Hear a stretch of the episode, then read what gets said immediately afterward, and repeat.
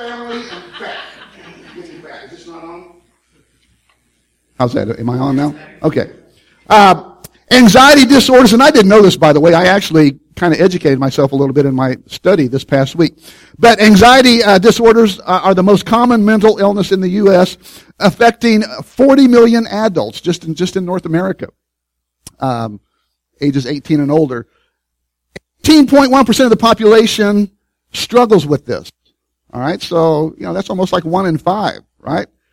And and and even though, and this is what's really interesting, even though anxiety disorders, even though that they can be treated, they're highly treatable. Only about 37% of people who struggle with it actually go get treatment for it. To me, that's kind of telling too, isn't it? The fact that people have it, they know they have it, but yet they won't, they won't go get for it, right? So anxiety, worry, stress, what does it mean if someone wrestles with these things? Well, I'll tell you what it doesn't mean. It doesn't mean you've done something wrong. It doesn't mean that God's mad at you or is getting even with you or something like that. Now, having said that, let, let me say this. There, there are times that uh, we are the source of our own anxiety and worry and stress. Sometimes we do say, do things, say things that kind of brings these things on. But for the most part, you know, it's not uncommon for someone to struggle with these things depending on what they're facing. And this time of year, again, is typically one of those times when these added stressors come our way. Uh, further, not uncommon for someone with an anxiety disorder to also suffer with depression or vice versa. Right? Nearly one half of those diagnosed with depression are also diagnosed with an anxiety disorder. In fact, if you worry, if you're anxious, you're actually in pretty good company because Jesus battled these things as well. That's right. He did. Remember on the night that he was betrayed, he's in the Garden of Gethsemane. He's praying. He's scared. If you can believe, yeah, he, he's scared. We, we know that from his prayer. He's looking for an exit strategy. He asked his father, if there's any other way that this can be done, please show me now, Father. If there's any other way, I need to know now. I know why you've called me, but man, if there's any other way, now would be a good time to show me what that is, right? And that prayer was so intense, so fervent, that the capillaries in his forehead burst and drops of blood began to drip down. That's how John describes it. Matthew describes it. In other words, listen, Jesus battled anxiety and fear too. So what did he do, Pastor? How did Jesus deal with his fear and anxiety? Well, let's look at it. Matthew 26, 36 to 39. Then Jesus went with them to a place called Gethsemane, and he said to his disciples, sit here while I'll go while taking with him Peter and the two sons of Zebedee, he began to be sorrowful and troubled. Then he said to them, my soul is very sorrowful, even to death. Look at those words, sorrowful, troubled. Remain here watch with me. And going a little farther, he fell on his face and prayed, saying, My Father, if it is possible, let this cup pass from me. Nevertheless, not as I will, but as you will. All right, little backstory here. Jesus, just moments from his betrayal by Judas and arrest by the Roman soldiers. Remember, now think, he knows what's going to happen. He knows what's about to happen, that he, that Judas is going to come, uh, kiss him, and that's going to trigger the betrayal, and then the arrest and so forth. So, Jesus knows what's going to happen, right? Probably why he's experiencing of anxiety, with the it. Praying with his inner circle, the three amigos, Peter, James, John, right? At one point he gets up, he tells his guys to stay there, but he's going to go a little bit further to a place where he can be alone with the Father, and he basically, I'm paraphrasing here, but he says, Father, I know this is why you sent me here in the first place. I know this is my destiny and purpose, but still, if there's any other way, I'd kind of like to know now. You see that? See, we've read that so many times, I, I think we lose sight of the, the, the actual emotional impact it had on our Lord. He, I'm telling you, people, he struggled with fear, worry, and anxiety. Jesus did, right? So, please note what statement. I will. Jesus do with his fears and anxiety. He surrendered them to the Father, and such is the plan for us. Fear and anxiety are simply a part of the path living on this broken planet amongst broken people. Right? We didn't sign up for it. It's just it, it, it just comes with that. Right? That's part of this package. So now look, Just as Jesus, in the course of fulfilling God's will for his life, faced fear and battled anxiety, so also will we occasionally face fear and battle with anxiety and doing God's will. And when we do, when we do, we should do exactly what he surrender them to our Heavenly Father. Because his will is that we live lives characterized chaos.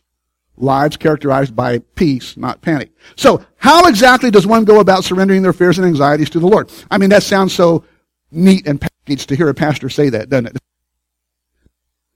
Hey, brother, you just need to surrender those to the Lord. Like that's real helpful. I mean, it might be, but sometimes Christians try to help me out by, you know, giving me one of those packaged answers to something. It, it doesn't help me at all. It doesn't encourage, it kind of ticks me off. You know, when people try to be of some help like that. So, so what does that mean? Say, well, you need to surrender those to the Lord. What does that look like? Right? Well, fortunately, the apostle Paul kind of gives us some very practical instructions on surrendering our fears and anxieties to the Lord looks like. So open up in your Bibles or open up your Bible app to Philippians chapter 4, and we're going to look at a passage that probably most are familiar with. Not long ago, I was, uh, my, my Bible reading plan, what I was doing was Max Lucado's study titled, uh, and so uh, th- to me, that was a very fascinating study. I'm just saying, a lot of the things we're going to be looking at this morning kind of come from that study. So if you're looking for a good short, I think it was a four or five day study, I would encourage you to do that. Anxious for Nothing on the YouVersion Bible app. I would encourage you to do that, okay? Uh, because it was, I got a lot out of it, and a lot of the stuff I'm going to be sharing kind of came from that. All right, Philippians 4, verses 4 to 8. Rejoice in the Lord always. Again, I will say rejoice. Let your reasonableness, some translations say gentleness, let your gentleness be known to everyone. The Lord is at hand. Do not be anxious about anything, but in everything by prayer and supplication with thanksgiving, let your request, request be made known to God. Look at the extremes there. Uh, do not be anxious about anything, but in everything. Really? I mean, there's no out there. You know, it'd be nice if people would have left this one out. It'd be nice if people would have said, you know, don't be anxious on Thursdays and Saturday evenings. But he doesn't. It's like just like a you know a blanket statement. I mean, is that even possible to not be anxious? Right? Come on, Paul, throw us a bone here. Right? And the peace of God, verse seven. Uh, verse 6, do not be anxious about anything, but in everything by prayer and supplication with thanksgiving, let your requests be made known to God.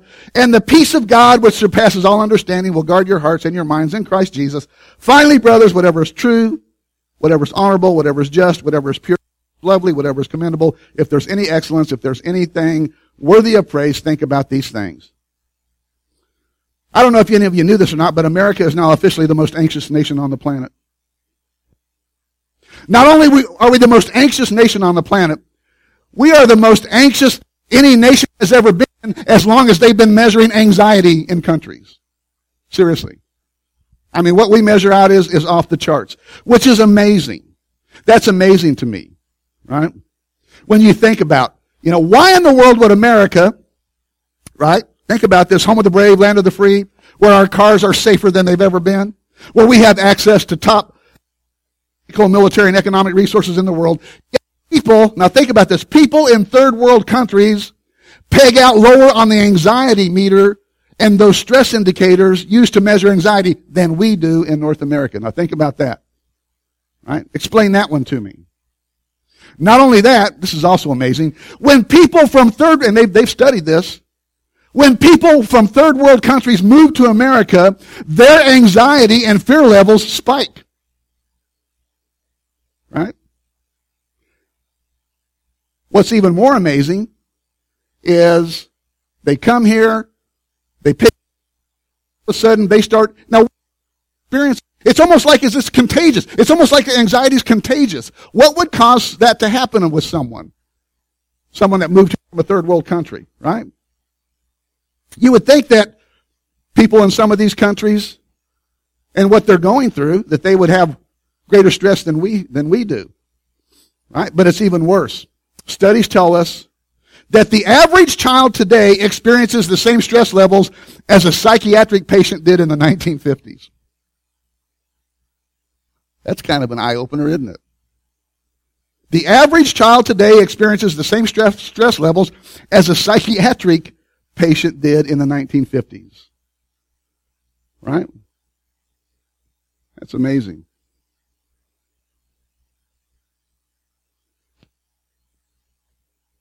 Guy goes to the doctor one day. Doctor asks him, so what's going on? Guy says, well, last night, doctor, I had a dream that I was a pup tent. And the night before, I had a dream that I was a teepee. So, so what's going on, doc? Doctor says, oh, that's easy. You're two tents.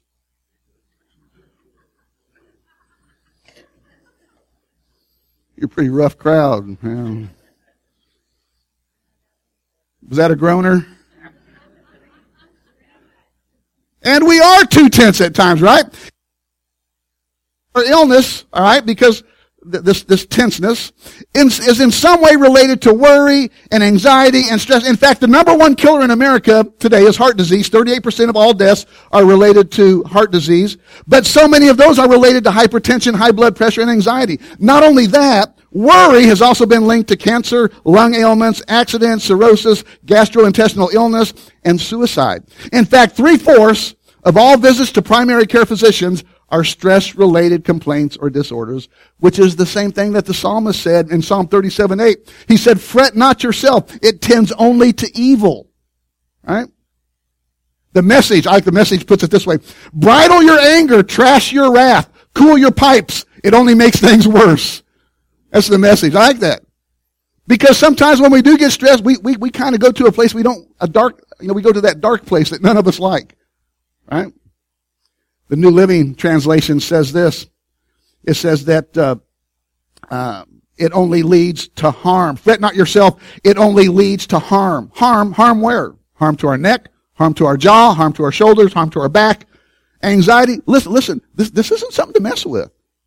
And if, and if you struggle with this, you know this for a fact, but this isn't something to mess around with. Anxiety will jack you up. If you don't deal with it right, it'll, it'll, it'll mess you up. It really will. Right? Anxiety makes our eyes twitch, our blood pressure rise, our heads ache. So question, if we know that anxiety and worry is a killer, then why do we do it? Especially knowing that 40% of the stuff that we worry about never happens anyway. That's right. According to the Bureau, Bureau of Standards, a dense, now, now listen to this, a dense fog covering seven city blocks to a depth of 100 feet is composed of something less than this amount of water. Okay? Let me say that again. A dense fog covering seven city blocks to a depth of 100 feet is composed of something less than about that much water, right? So if all the fog covering seven city blocks 100 feet deep, were collected and held in a single bottle or drinking glass, it wouldn't even fill that up. It'd be about that much water. I've taken two drinks out of that, right? And see, this could be compared to our worries. If we could see into the future and if we could see problems in their true light, they wouldn't tend to loom so large. If all the things that most people worry about, if all the things we worry about were, were, were reduced to their true size, you could probably put them all into a bottle like that or a drinking glass. Here's the breakdown of the things we worry about. 40% over things that never happen. 30% over things in the past that can't be changed by all the worrying in the world. Right? 12% over needless worries about our health. 10% over petty miscellaneous worries. 8% over legitimate worries. Only 8% of our worries are worth concerning ourselves about. 92% are fog and mist. No substance to them. 92%. You could fit right in there. Right? So, what do we do when we begin to feel overwhelmed by anxiety and fear? All right? Well, Jesus kind of gave us the template, set the example for what to do with fear, anxiety, and worry. Kind of, we surrender it to the Father. But Paul kind of helps us tease that out a little bit so we can know exactly what surrendering our anxiety to the Father looks like. Into our text for this morning, I want to throw out a disclaimer. I'm not because you know, when you're when you're addressing something that the majority of people struggle with, I think sometimes we pastors can kind of come across as uh, making this sound very uh, simple and packaged and neat. You know, like you know, you put an equation. If you do this and this and this, then you're good to go. And that that's not what I'm proposing. If you've been walking with God for very long at all, you know that obedience to Him looks a lot of different ways. Right, depending on how we're wired and what we're going through. Right. But the, the thing is, some here this morning, I'm not naive, all right? There are probably some people here this morning that really do struggle with this more than others. In fact, I major battle each day. So I'm not in any way suggesting that by the time we get done this morning, everyone's going to be set free from worry, fear, and anxiety. What I'm saying is if you will apply these truths to your life, God can and will help see you through your struggles victoriously. I, I do believe that. I also believe that for some, God's way of help and healing comes through professional therapy or counseling. I'm not opposed to that. Right? And if that's something that you maybe need to do, don't feel like you're a lesser person because you have to do that. Right? So, having said that, there's no question all of us could benefit from the instruction, some instructions regarding anxiety, and the apostle Paul gives those to us in a letter that he wrote to the Jesus followers at Philippi. So, please note in Paul's comment in verse 6, he says, do not be anxious about anything. Really? Is that even possible? Is that even possible? Well, to understand what Paul's getting at here, I need to get get Greeky on you, so I won't charge this. This phrase Paul used here uh, was written in what is called the present active tense. You don't need to remember that. Okay. It refers to an ongoing act or situation. So as it applies here, the phrase could be better understood or read as Paul saying, don't let yourself be caught up in a perpetual state or vicious cycle of anxiety and worry. That's what he's saying. Just don't camp out. Now, it's going to happen. He's not saying that it's never going to happen. He's saying when it happens, don't stay there. Don't get, because it's easy to get caught up in that. Those of you that struggle with that know that. It is easy to get caught up in that vicious cycle, right? Frankly, it is impossible to live a life free of anxiety, but it is possible to live lives free from perpetual anxiety. I like the way Max Lucado said, anxiety comes with life, but it doesn't have to dominate our life. Doesn't have to dominate it. In this passage, the apostle Paul gives us four guidelines, four steps that we can take to help with or over worry. All right? And in his book, Anxious, he uses this, uh, this acrostic that spells the word calm, C-A-L-M, which is a good acrostic for this particular topic. C, celebrate. That's the first step. Celebrate God's goodness towards you. The, the, the, grammatical construction that Paul uses here, rejoice in the Lord always. Again, I say rejoice. It's both interesting and it's intentional. The repetition of the command to rejoice, almost as if God's way of saying, rejoice in the Lord always. Hey, I'm talking to you. Rejoice. It's like he's trying to get our attention. Because that's the last, typically that's the last thing we want to do in those situations, right? When, when, when, when battle, when, when uh, worry and fear and anxiety comes upon us, the last thing we want to do is rejoice. But he says that's exactly what you need to do. And he repeats it. Right? Like, uh, hey, maybe you didn't hear me the first time. I said rejoice. Right? Start rejoicing. But the truly amazing thing about the apostle Paul's command here is, is, is think about this. He's writing these words of instruction. Rejoice in the Lord always. He's writing those with his feet chained, maybe his arms, his wrists chained, sitting in a prison, with a Roman guard standing right outside the door. You think about that. He's writing these words, rejoice in the Lord always. Again, I say rejoice while he's sitting in a dark prison cell. Right? Point of application here is listen, Paul's point is simply this don't dwell on your situation, don't stare at the mess. So he's saying, don't, don't stare at the mess. The longer you stare at a problem, the bigger it gets, right? So when you encounter a situation where you find yourself starting to feel, just lift your head up, take a deep breath, and rejoice. The moment that you sense anxiety starting, rather than giving into it, you intentionally lift up your eyes and rejoice in the Lord. This method must have worked because it worked for David, King David as well. Psalm 121 verses 1 and 2.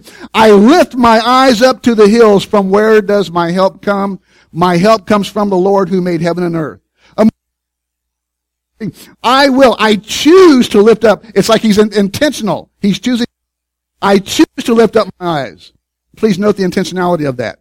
David says in no uncertain terms, I will lift up my eyes to the hills. What's up there? That's where his help comes from. That's where the Father is. So the next time you begin to feel a little stressed out or anxious or even fearful, your first course of action should be to lift your eyes up to the place where your help comes from, the Lord. Don't stare at, don't dwell on the problem. the, the thing or things that, that are creating the anxiety and the fear. Set your gaze on the Lord and rejoice in Him. After all, is God greater than your problem? Not a trick question. Is God greater than your problem? Has God ever faced something like this before? Yeah. Does God have solutions that maybe you haven't thought of? Has God helped you through similar situations before? Is God still on the throne? There you go. Right? As you begin and recall his faithfulness you, you're taking your eyes off the source of fear and anxiety and putting the source of your peace and assurance. Don't meditate on the mess. Celebrate by rejoicing in the Lord. So the first letter of the acrostic C stands for celebrate. The second letter is A, ask. Ask. After taking your eyes off the problem, lifting them up to your heavenly Father and rejoicing in Him and His faithfulness, you calm down, you're at a better place spiritually, emotionally, and mentally to ask God for help. Letting your request be made known to God. Fear and anxiety, listen, fear and anxiety will trigger one of, one of two things in us. Despair or prayer. Fear and anxiety will trigger one of those two things. Despair or prayer. So choose wisely. Choose wisely. We weren't designed to carry our burdens alone. We were designed to worship, not worry. Corrie ten Boom says, worry does not empty tomorrow of its sorrow. It empties today of its strength. Right? Remember John 10:10, the thief comes to steal. Anxiety and burdens are a device of the devil. They steal from us. Right? Psalm 50, 15, call upon me in the day of trouble. I will deliver you and you shall glorify me. Matthew 7, 7, ask and it will be given to you. Seek and you will find. Knock and it will be opened to you. If you haven't figured it out yet, peace is almost always found in the context of prayer. That's why the devil doesn't want us praying. Another quote by Lucado, the path to peace is always paved with prayer. Remember that. If you get nothing else out of this, remember that. The path to peace is always paved with prayer. Find a promise that fits your problem, then make a prayer out of it. God said, you said you'd never leave me or forsake me, God. You, said you'd bring me peace in the midst of my storm. Uh, you said that you would be with me even through the, the valley of the shadow of death, right? God, you said you, you would provide for me, that you've never, you've never seen the, uh, the righteous forsake, forsaken, Lord. Google it. There's, there's hundreds of promises in the Bible that you could use to pray. Now, you might not get an answer right away. Okay. You might not get the answer right away, but you will get an answer. And at that point, having celebrated God's goodness and faithfulness, then having asked the Lord what it is we have need of, then we're at a place where we can do the next step. We ask, first we celebrate God's goodness, then we ask for help, then you leave, the L is leave your concerns with God. Now note I didn't say take your concerns to God. Because frankly, taking's not the problem. It's leaving. Leaving them there. That's the problem, right? Now, I got a question. How many of you have ever taken uh, a, a, computer or a tablet or an iPad uh, to get it worked on? Ever done that? How many of you ever taken a car uh, to a shop uh, to, to, to, to get some, some work done on it? All right. Um, when you did that, did, did you did you take your inflatable mattress with you and pillow? Say, okay, I'm just gonna you know I'm just gonna hang out here till you're done. If you have any questions, you can ask me. Maybe I can help you out. Uh, but otherwise, I'll just be right here. I'm just to camp out right here, and then then you just kind of let me know. Is that what you do? You do. You leave it. You drop it off, right? You leave it there until they call you and tell you it's fixed. Same principle here, folks. When you, when you leave your concerns with the Father, you do just that. You leave them there. Our problem isn't bringing our concerns, our fears and anxieties to the Father. Our problem is leaving them there. And I, and I just kind of shared this silly illustration before, but this is, this is what we do. We got something we've been struggling with. It's like, man, God, you know, can't handle. I'm right. I'm just leave them right there. I tried, I tried. I can't do it anymore. i Right here, Father. I'm going to leave those with you. Because this is what slick, God. I've, I've tried. I've tried to deal with it. And, and I can't. And so I'm just to leave, I'm just to leave those right. I'm just to leave those right there. Well, if you're just to sit, then I guess I'm to Right? Is what we do? The problem's not taking them, the problem's leaving them. We need to learn to leave them with the Father, right? Let him take care of it. He can handle it. At his resume. It's a pretty good resume. It's pretty impressive, right? Everyone raise your right hand. Everyone raise your right hand. This is all skate. Everyone raise your hand, right? All right, now say this. I hereby resign as ruler of the universe. There, now doesn't that make you feel better? Yeah.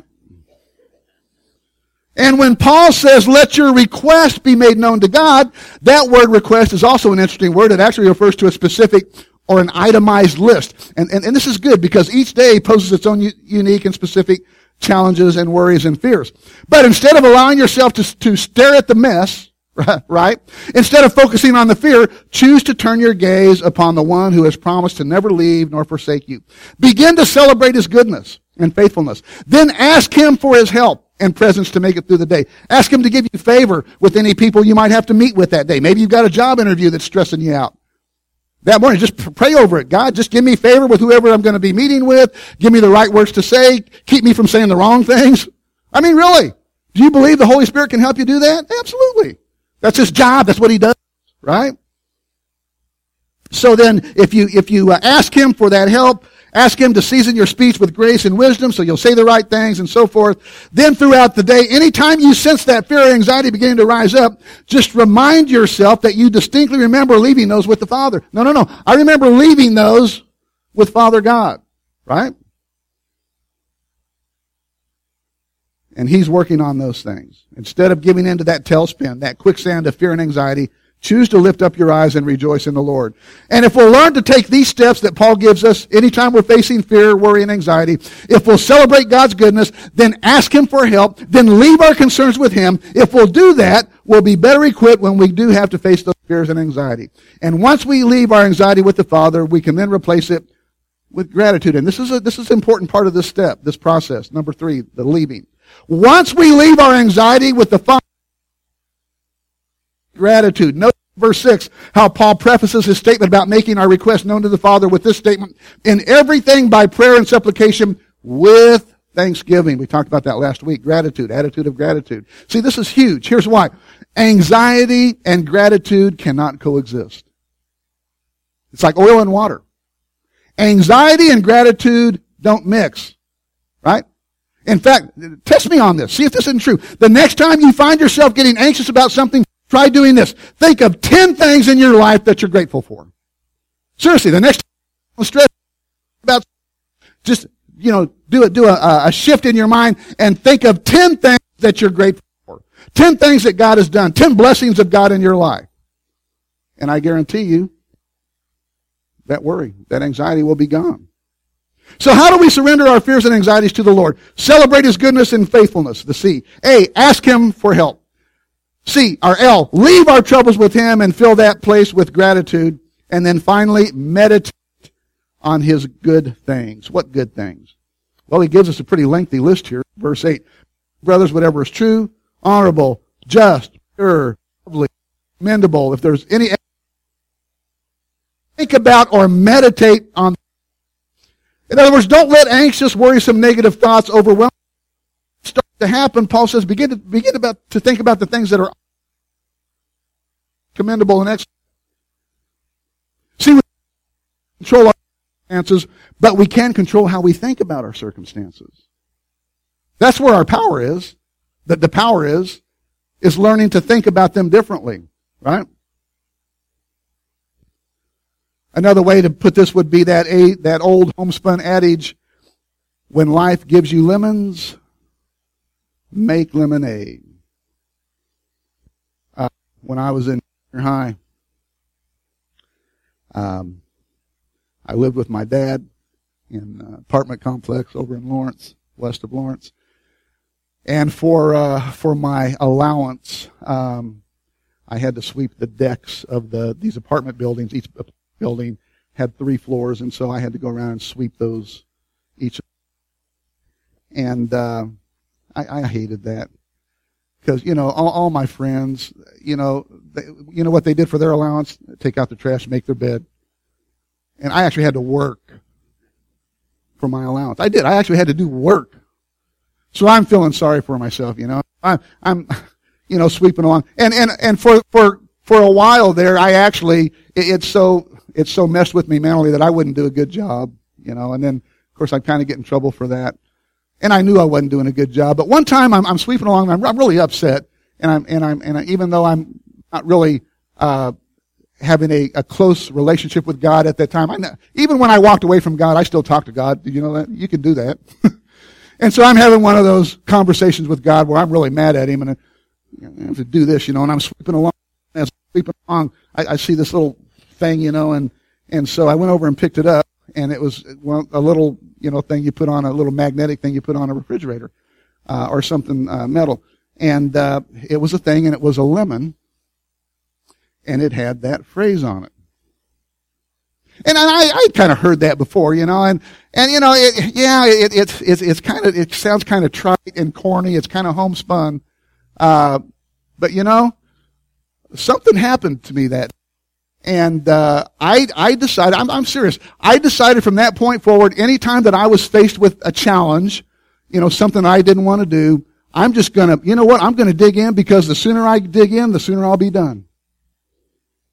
And I've kind of approached life and jobs like that. Well, you might not know it looking at my desk, but, but, you know, there are certain, you know, I got certain limits there, but, but no, seriously, that, that, there was, that was a changing point in my life because I thought, you know, griping about it's not going to do any good. The sooner I get this done, the sooner I get paid, and the sooner I can go do what I want to do, you know?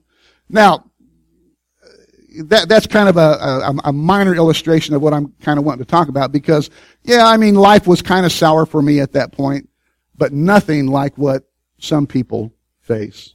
Right? We had a presbyter's board meeting this uh, first part of this last week, and I'm uh, Sue was talking with a uh, uh pastor, some friends, pastor's wife, and uh, she was sharing with her how uh, um, their church was kind of going through a struggle because their their their youth and worship leader, who had been in the church for years, the pastor mentored this guy you know, probably baptized him as a child, discipled him. And, and then as he got older, they, they hired him as a worship leader and, and youth leader. Uh, here just recently, he left, went to another church and took a third of the congregation with him.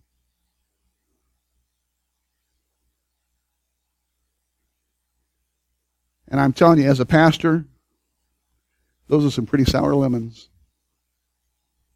Those are some pretty sour lemons right there.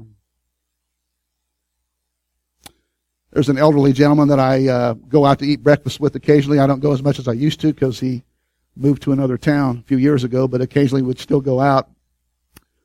This is a guy who not only used to drive a, a truck back and forth across this nation, he also used to fly an airplane. He flew a plane while serving in the military, continued to do so as a hobby throughout much of his life. Last time we went out for breakfast, I, I noticed how his health had kind of declined from the last time we had met. In fact, when I got home, I told Sue, I said, I said, man, I, and I said his name. I said, boy, he, he's not looking good. He just doesn't look good. Well, just recently, this gentleman's car keys were taken away from him.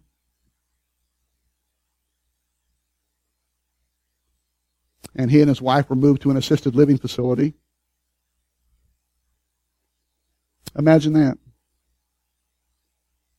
a guy who's probably driven millions of miles back and forth across this country in an 18 wheeler, logged thousands of hours flying a plane, can't even drive a car now.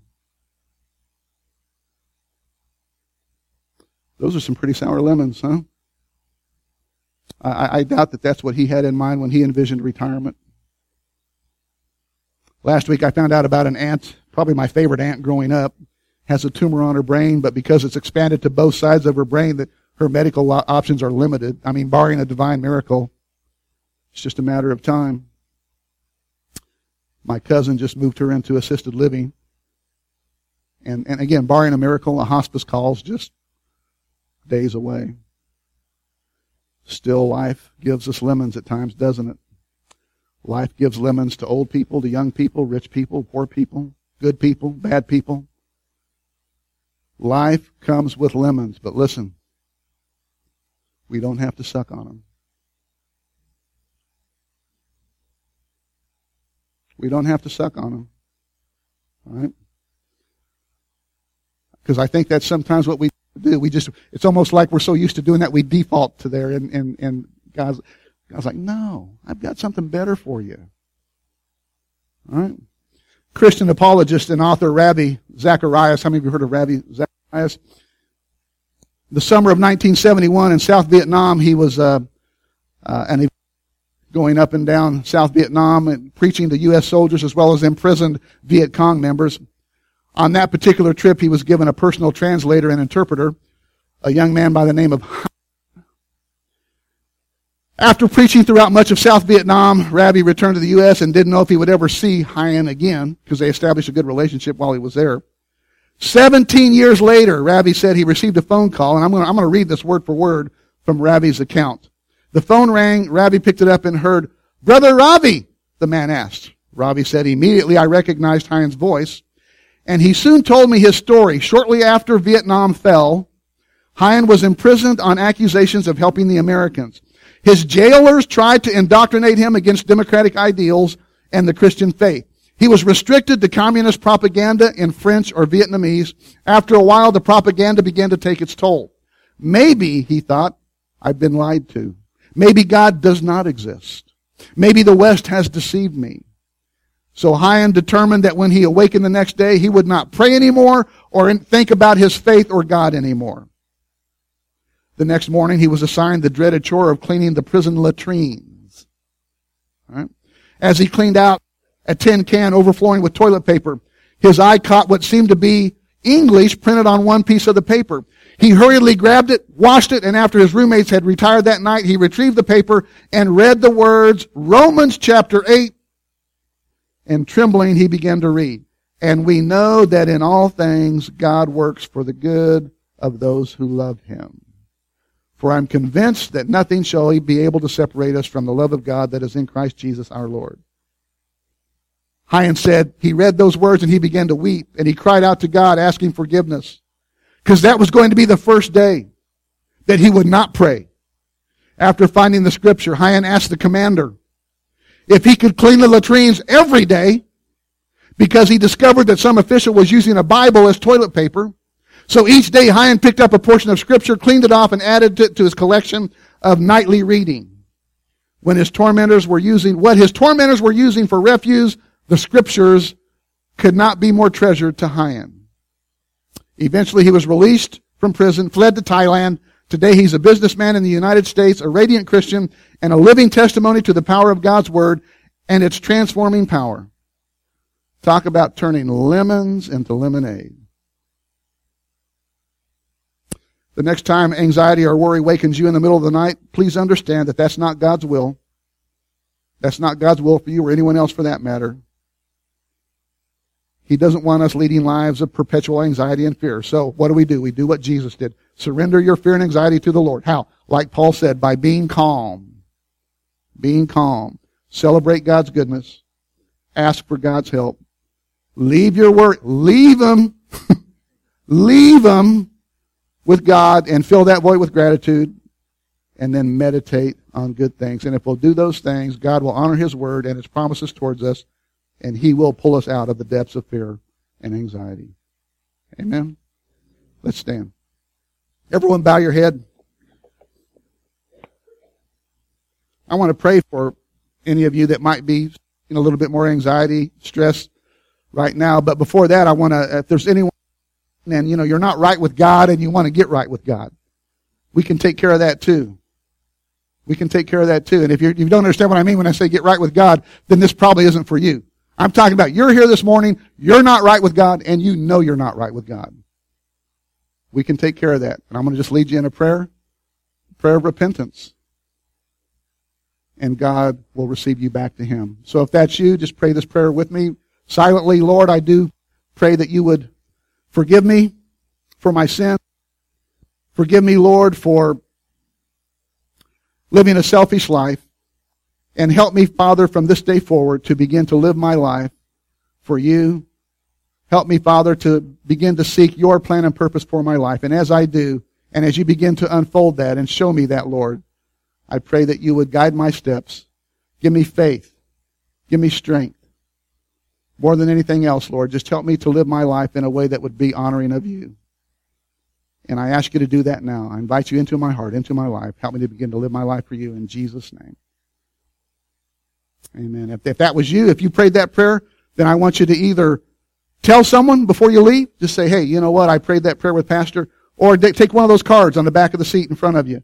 There's a place on there you can check that box that, yeah, I prayed that prayer because we want to help you with your next steps. We want to encourage you as you move forward from this point forward. For everyone else, if you're here this morning and you do struggle with fear and anxiety, and I mean it's, it's a real deal for you, Lord, I pray that you would give them added grace. I pray, Father, that as we look to these instructions by the Apostle Paul, that you would help us all learn to be calm, to celebrate, to ask, and then leave those problems, those concerns with you. Bring them to you, but leave them there, and then meditate on your goodness and all those things, Father, so that we won't stare at the mess, but we'll get our eyes focused on you. And as we begin to do that, Lord, that you will draw us up out of the depths, the quicksand of fear and anxiety and worry, Lord. We thank you for, for the promise of your word. And we thank you for these instructions that we can use going forward. I pray all these things, Father, in your name. Amen. Amen. Lord bless you. Go with the Lord. Have a wonderful day.